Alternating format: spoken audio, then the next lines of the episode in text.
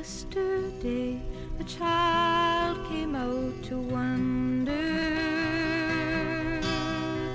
Caught a dragonfly inside a jar.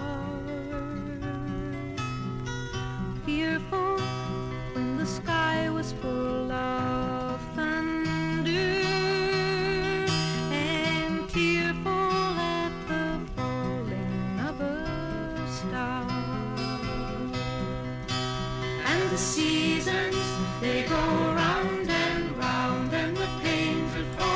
was Joni Mitchell, The Circle Game from Ladies of the Canyon album.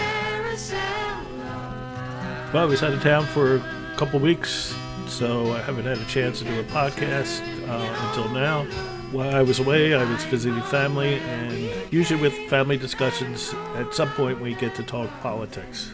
In most cases, I always tell people uh, when it comes to politics and life, um, I tend to be a little pessimistic about today, but optimistic about tomorrow. But first, let me backtrack a little bit. Going back to when I was young, um, I was pretty much early on exposed to kind of how the world was working. Even though I would watch shows like Leave It to Beaver and see that kind of ideal American life, with my father, I pretty much got exposed to a lot of the injustices of the world. This included taking trips down to where Seabrook Farms were, where the Japanese internment camp was, to my father's an educator going out on summers to migrant camps to try to teach the migrant workers English and that learning how to read and write. And of course, the reception that they received from the owners of these large farms wasn't always a very pleasant experience. And as I mentioned in a very early podcast about I pretty much grew up in a pretty racist town. I can remember our next door neighbor getting upset when my father came down the street with lights on to memorialize as a way to memorialize uh, the death of Martin Luther King. I can remember my neighbor saying, "Why would you have lights on for that N word?" and used to threaten that as the civil rights movement was happening that they would be there waiting with their shotguns in case anybody came down the street. Prior to moving to this town, when I was going into third grade, I'd grown up in a pretty multicultural area of New Jersey. So to come to this town was a little bit of a startling experience for me. The other part of it was growing up with a lot of political discussions going on. My dad, as an educator, always believed in education. Though I have to admit, I wasn't always the most dedicated student in the world. But I always had an interest in politics and its impact on people. And growing up, I was a pretty sensitive kid, and, you know, wasn't hard for me to cry at the drop of a bucket or have a sense of feeling for other people. I can remember when my father was teaching at a migrant camp one summer, and I went out with him, and to see these children who these migrant children who had no toys and basically, you know, were dragging around handmade toys to play with. And it impacted me so much that I can remember as a young kid writing a letter to our governor asking why this was and why weren't they treated better. And here is where my dad and I were kind of different from one another. I think my dad always approached politics from more of a kind of Mr. Spock approach. He was very logical about things and didn't really display a lot of emotions. Where I think my politics came more from an emotional side than a logical side, though there was logic included in my thinking about politics. But I think the real heart and soul of my political interest was how politics could impact people's lives in both a positive and negative way.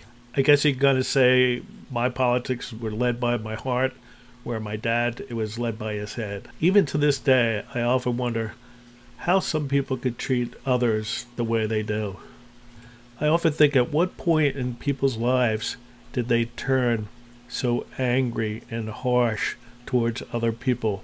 Was it something in their childhood, or was it something later in life that made them turn so cold against others? What has happened in their life that has darkened their hearts so much that they've lost any sense of compassion for other people? Which brings me to the topic of this podcast what I call the Great Awakening. I call it the Great Awakening because, as I discussed with family when I was visiting, that I somehow have this idea or hope or dream or I don't know what you would call it that at some point people are going to wake up and realize that you know we're all in this together and that it's better to work together uh, than fight each other. Now, one thing that influenced my thinking that basically we could all be in this together and work together and cooperatively was a book by Howard Zinn, People's History of the United States. In one chapter, he talks a lot about how racism was created artificially in order to enforce an economic system at the time, and that there are recorded instances where there was cooperation and camaraderie between slaves and poor whites. Now, I mention this not to give a historical lesson or perspective on things, but to really think about where some of our beliefs originate from, particularly when it comes to racism and prejudice. But what I find when I have these discussions, it really boils down to one thing. Do you see people as inherently good or inherently bad? For me, I see most of the negative behavior that's displayed by some, particularly the MAGA crew, is learned behavior.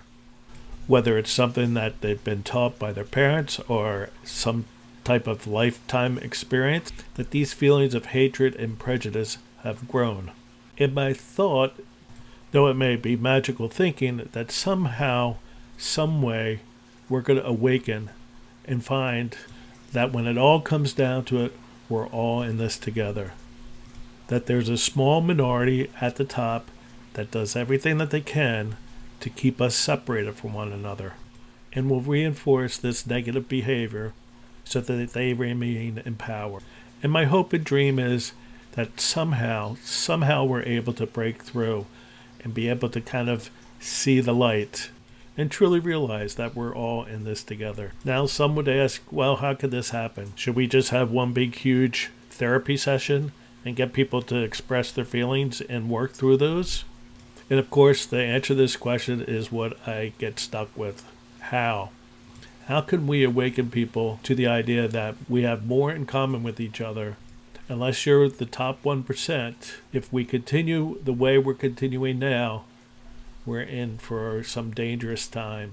The sad thing is, in conversations that I've had with MAGA supporters, I get this image of this angry, hurt child that feels like life hasn't been fair to them, and that somehow someone has to be responsible for that. And of course, it's not them. And in some respects, that may be true. In a system that penalizes you rather than rewards you, when you struggle every day to make ends meet, it's often difficult to see the other side. But continuing down that path is only going to make matters worse. It's going to make matters worse for them as well as a society as a whole. So when I speak of this great awakening, I'm not asking or expecting people to think exactly like me. But I go back to what I said earlier when I would have discussions with my dad as a kid. I always felt like he came from his head, and I always came from my heart. And though it may seem at times that we have to chisel away at one's heart, it's important that we do so. Otherwise, all may be lost. So I'll continue with this dream of a great awakening and hope that somehow, some way, we have this experience. When I have this discussion with people, I often ask them if you were on a deserted island with other people and you had to rely on each other in order to survive, would you be able to do that? Or would you go about killing everybody else so just you survive? Most of the time, people would say that they would work cooperatively with others so that all would survive, which is a good thing. I then usually ask them to kind of visualize we're going to kind of look at this island from a satellite view. And as we pull the camera back further and further and further, what we realize this island that we're talking about is actually the Earth. We're all on this island together. And it's better to work cooperatively than to fight amongst each other in order to survive and to make life a better place to be. So maybe this idea of the Great Awakening is pretty far fetched. But also, maybe if we spend time with each other and get to the heart of the matter, that maybe somehow people will realize that living in bitterness and hatred is not a constructive way to live, and that it's better to learn to work with others and be cooperative.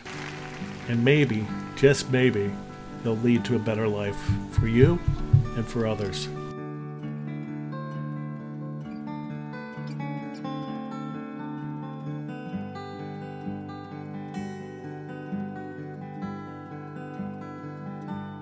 Cause he called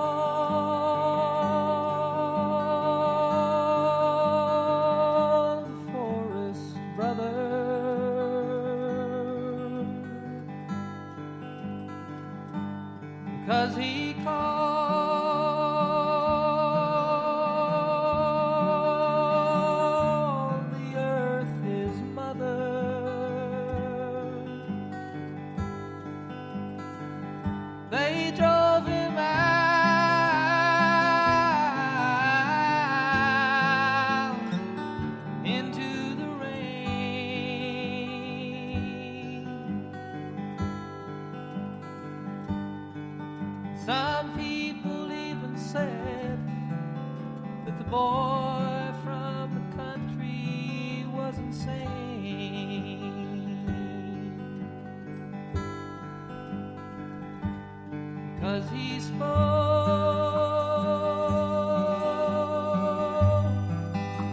to fish in the creek.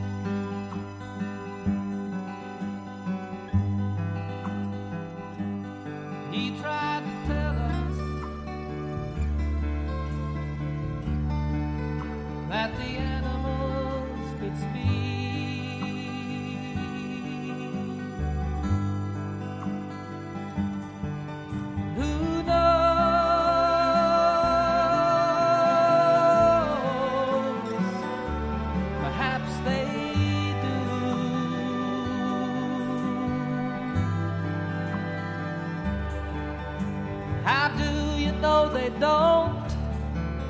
Just because they've never spoken to you.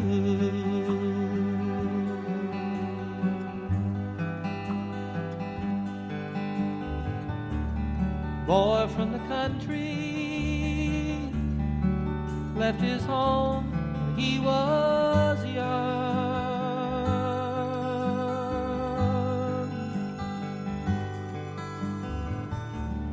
Boy from the country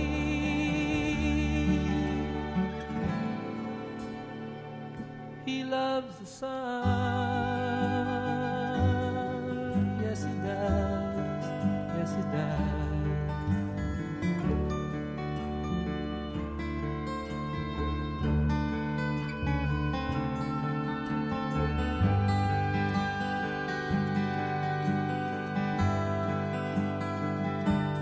He tried to tell us